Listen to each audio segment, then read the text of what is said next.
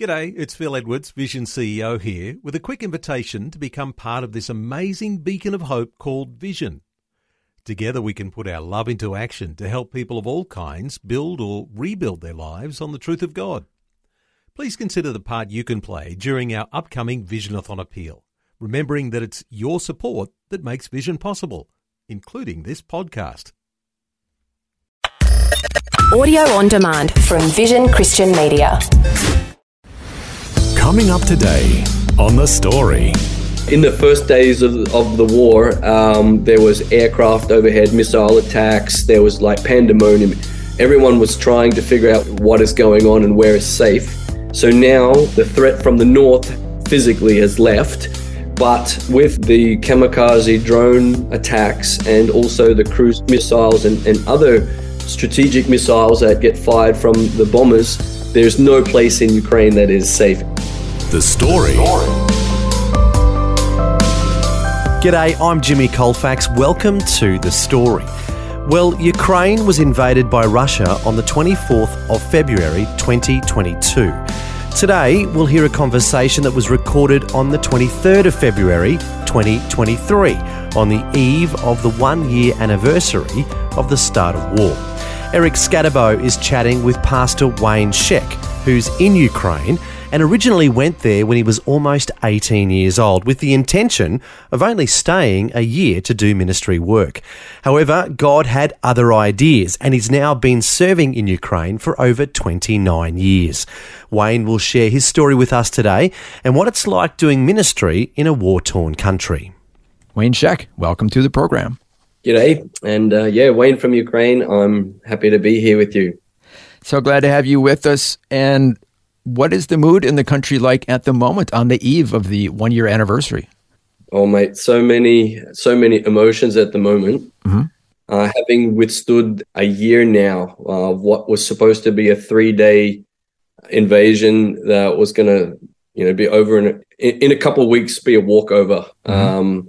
A lot has happened, and now we've gone on for an entire year, and we've gone through multiple stages of emotions, and our lives have been turned upside down multiple times.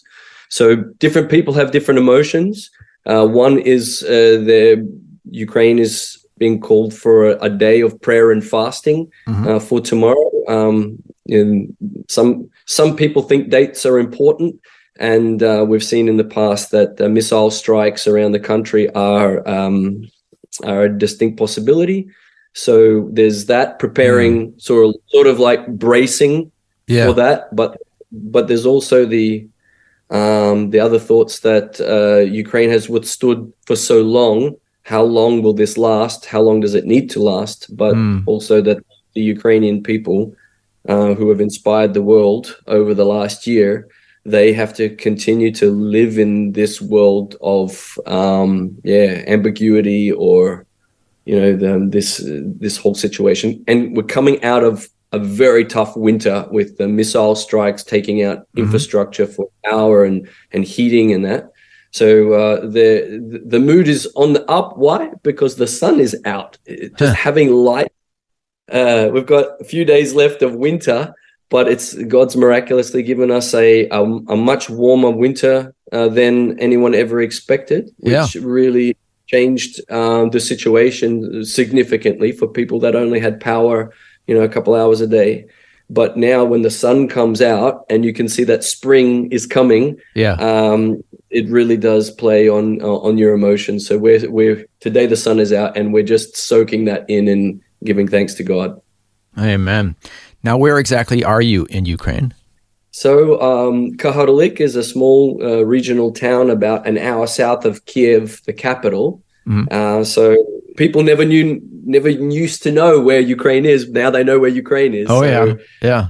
So we're on the southern corridor, which was the escape corridor for people fleeing from Kyiv when the Russians first attacked. So we're on the safe side, on the south side.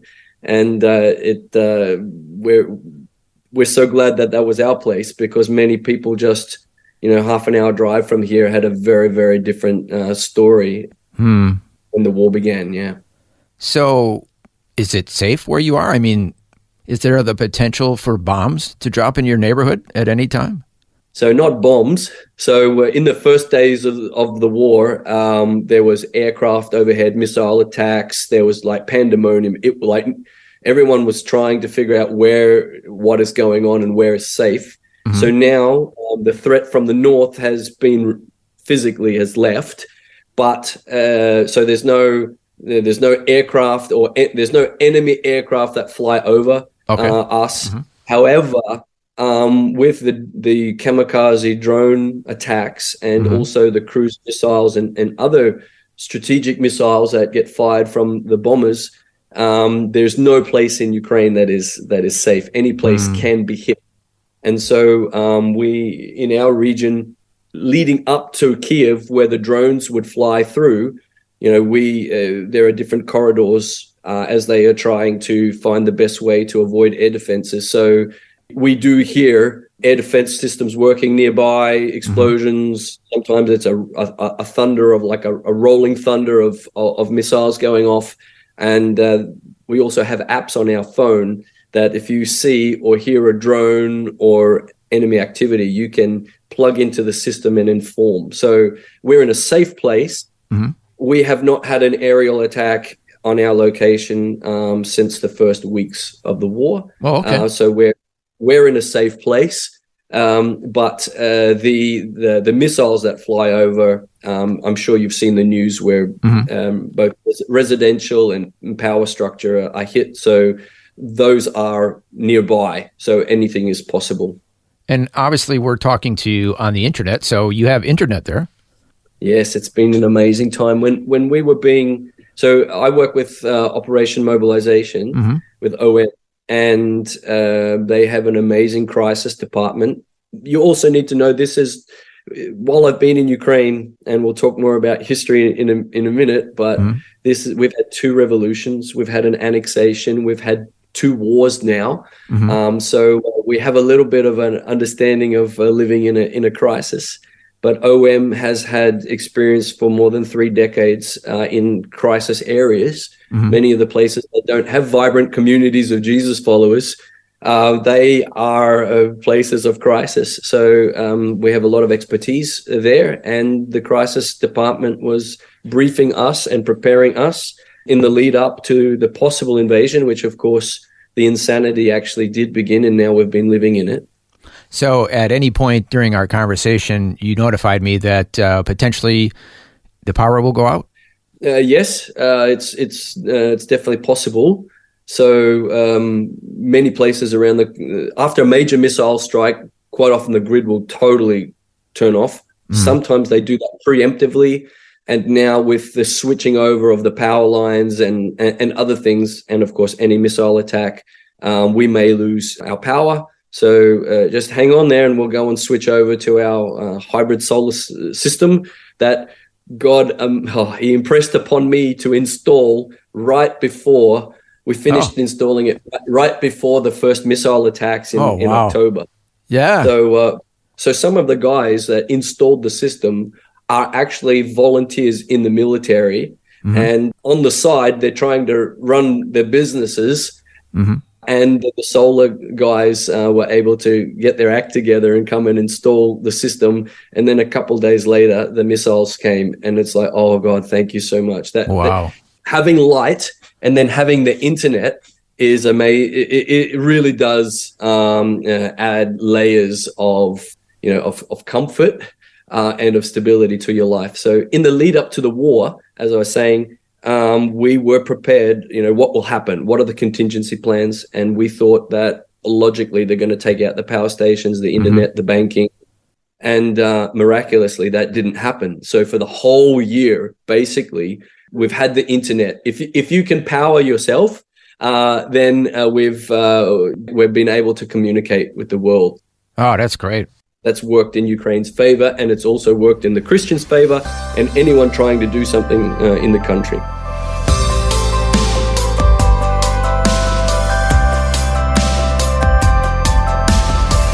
You're listening to The Story. Today, Eric Skatabo is chatting with Pastor Wayne Zschech, who's in Ukraine and originally went there when he was almost 18 years old. We'll hear more of his story, including his background, when we return. The Story. If this program has highlighted something you'd like prayer for, we'd love to pray for you. Call 1-800-PRAY-FOR-ME. That's 1-800-772-936. It's a free call. Or text 0401 132 888. Hi, I'm Jimmy Colfax, and this is The Story. Our guest today is Pastor Wayne Zschech, who's joining us from Ukraine and has been serving there as a missionary for over 29 years. Today, he's sharing his life journey and how the Lord led him to Ukraine for what was supposed to be just 1 year of ministry service. We'll find out what happened as Wayne continues his chat with Eric Skatabo. Okay, well, we want to learn more about what life is like on a day-to-day basis in Ukraine. But first, we want to find out a little bit about your life and what led you to going to Ukraine. So where did it all begin for you? The story of the missionary calling is quite interesting.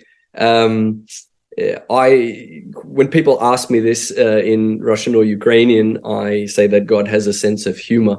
So I always wanted to be a fighter pilot in the Royal Australian Air Force ever since I was a kid. And where did you grow up? I grew up in Hervey Bay, Queensland. Mm-hmm. That's my hometown. Dad was in the army. He worked for the Royal Australian. He used to joke saying the easy money earners, but it was the electrical mechanical engineers. Hmm. And so I was born in Townsville when he was in the army. And then after he got out of the army, we moved to the rural part around Hervey Bay. And that's where I grew up and had all my schooling. So it was a totally different world, of course. Mm-hmm. But I studied well, played cricket as a kid. I was a suicidal cricket player. So were you raised in a Christian family? Yep, raised in a Christian family. Their family history is that in the 1860s or so, from Eastern Europe, Prussia, Poland area, our ancestors got on a boat and some went to North America and others came to Australia. And so that was a Lutheran area.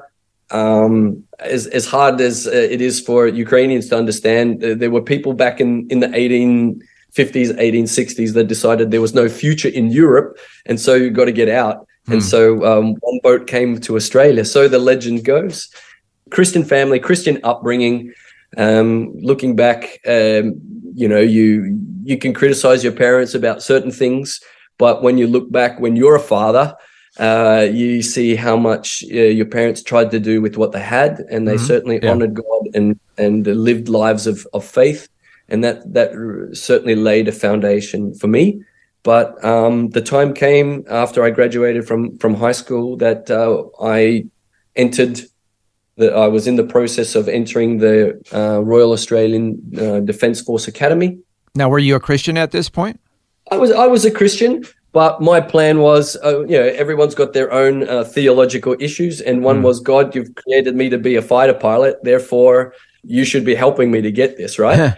And I got the chicken pox while going through the medical. So, I've got all these spots on me. And they said, come back 3 weeks later. I came back 3 weeks later. And by then, when I did the scholastic test, they said, we've already chosen everyone that we want this year, come back next year. Hmm. So I could see some supernatural hand in this situation. Mm-hmm. And it's, okay, God, this isn't really fair, but I'll do a deal with you. At least that's what I thought we did. I thought we did a deal. And I gave God a year of my life and came very quickly to Ukraine. Yeah, why did you pick Ukraine? What was it about Ukraine? So in this time of I've got a year to do something for God, what can I do? There were a number of different so-called coincidental events that put me in contact with people that were in Ukraine. It was the same schooling program. They were looking for young volunteers, and I fit the bill. And it's like, okay, I'll jump on board and give God a year of my life in, as it turns out, this ancient but very young country that's just received its independence back in 1991. I turned up a year and a half after Ukraine became independent. So Ukraine was like the Wild West. It was it was so many opportunities. It was certainly out of the box. And when you're out of your comfort zone and when you're seeking and you're trying to give God glory and you're seeing what he does in people's lives, that certainly doesn't fit into your limited understanding of how things, the world works, then you want more. And so after 1 year, it became apparent I needed to stay for two.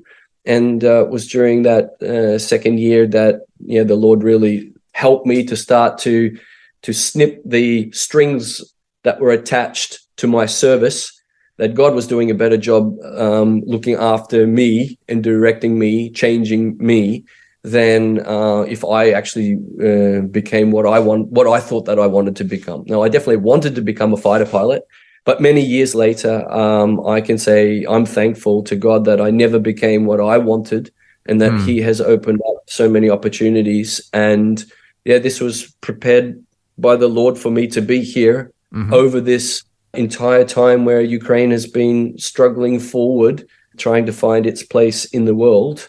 And the gospel, there's never been a reformation here.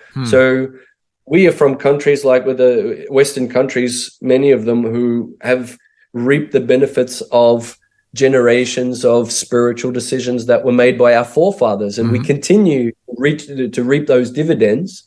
But there are other places in the world where that has never happened.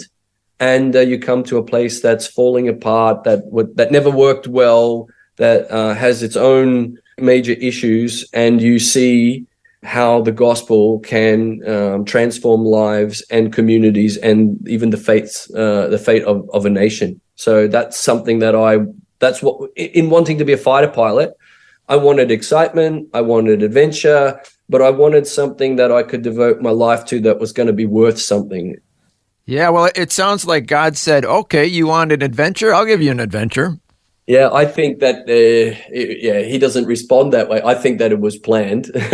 He knew us before the creation of the world. He had the things that he had planned for us to do, and this was like it was more of me waking up to the real adventure that God wanted. Yeah. But having said that, it's not like an action adventure movie where, you paid money and you can watch the people go through it, but in the end that everything's going to work out well for the hero. When you're in real life, you're mixed into that situation, and you can only see it from where you where you are. And there are transformational things that only happen through really tough times of seeking and being in circumstances that draw out the best and the worst in us. And so the Ukraine experience has, looking back, it has not been a dull life, but it has been certainly full of, really heavy, powerful, and transformational stuff.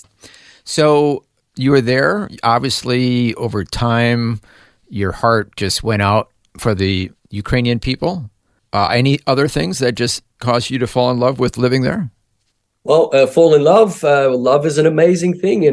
And after 2 years, I came back to Australia, but knew that I had to return for a third year. And that's when I met my future wife. Beautiful. Oh, so there's love of another kind.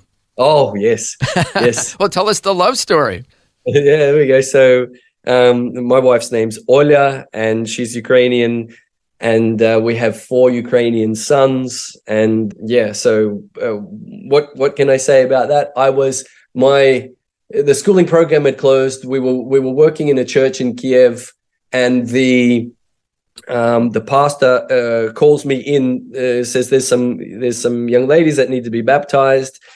And I'm like, well, my Russian is just getting good enough to lead a very basic Bible study lessons for new believers, welcome to the family of God, what is the Bible, who is the Holy Spirit, and then finishing on baptism.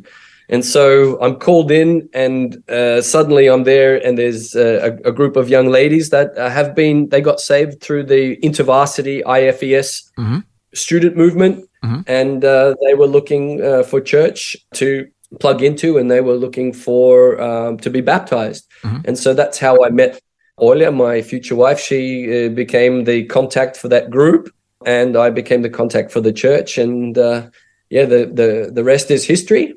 But she was a translator, interpreter for, that was her study that she was doing, and mm-hmm. She had a job on the side. She was working in the Ministry of Nuclear Safety, so she was the educated one in the family. And then when I proposed to her, she left that and came to the small town that we're currently in, called Kaharlyk, and that was a big change for her. So for foreigners, everything is foreign. Therefore, what's the difference? But for Ukrainians who flee from the village to go towards something that has a future, you know, there's a big drain from the villages. So for her, it was definitely not a naive decision. She knew what she was getting into, and she's done amazingly well during these more than 20 years of us ministering in this town. But we are now looking for it for the next stage, and have been preparing for that for a number of years. But mm-hmm. when you've got something so massive like the war, that everything is war ministry at the moment, and Ukraine's fight for survival, and the transformation that is happening in the Ukrainian people, to be here and to mourn with those that are mourning and suffer with those that are suffering, just to be with them during this time. And as God opens a chance, you get to speak also.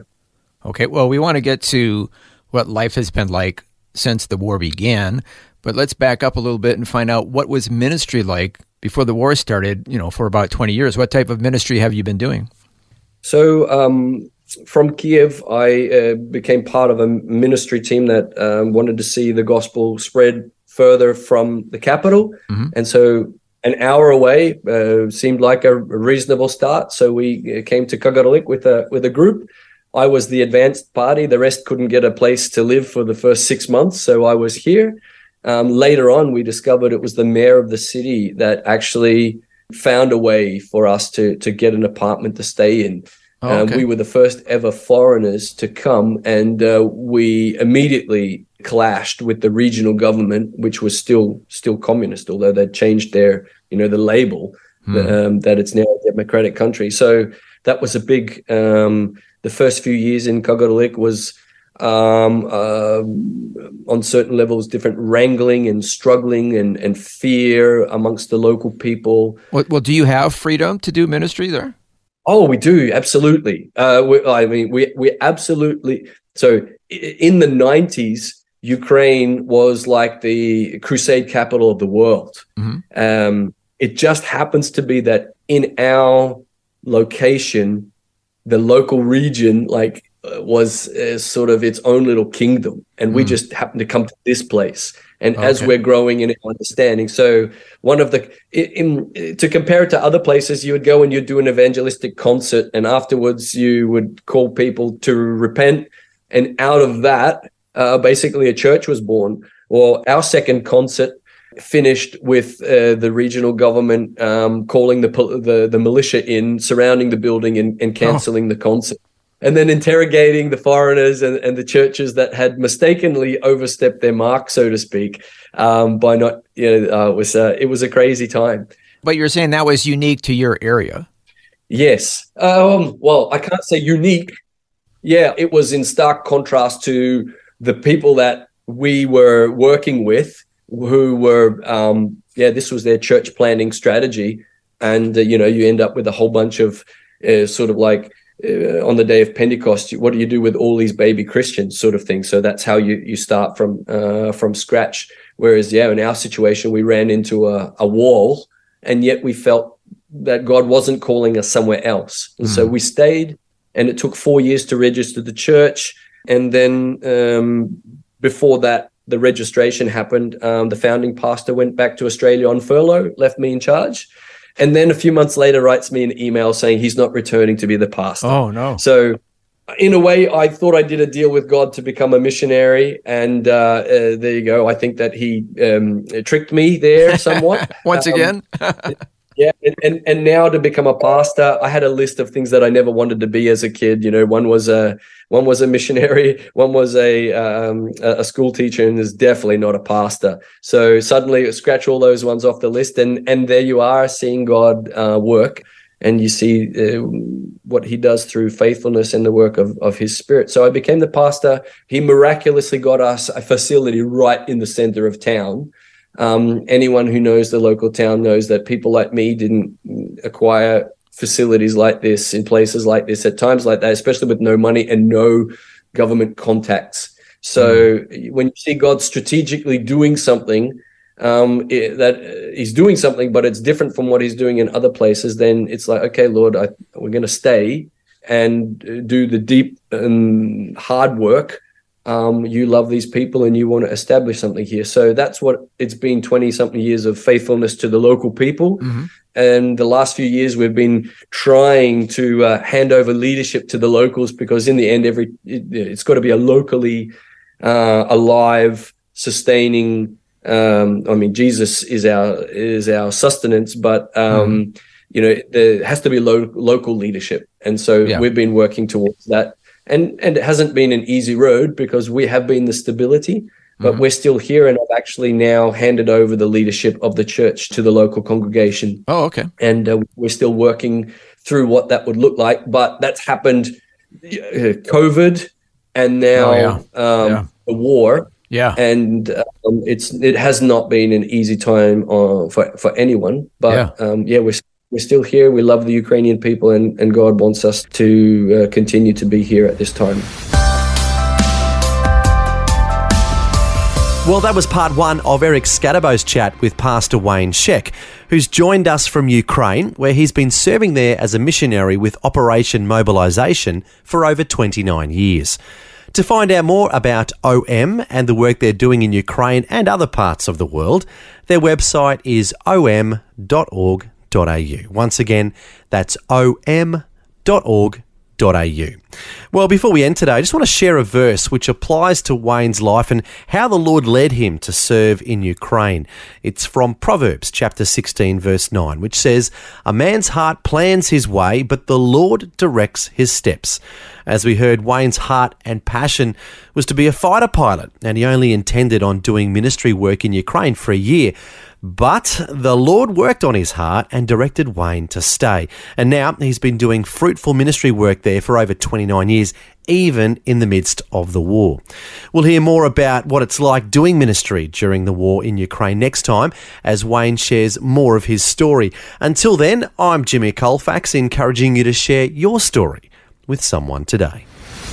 Next time on The Story.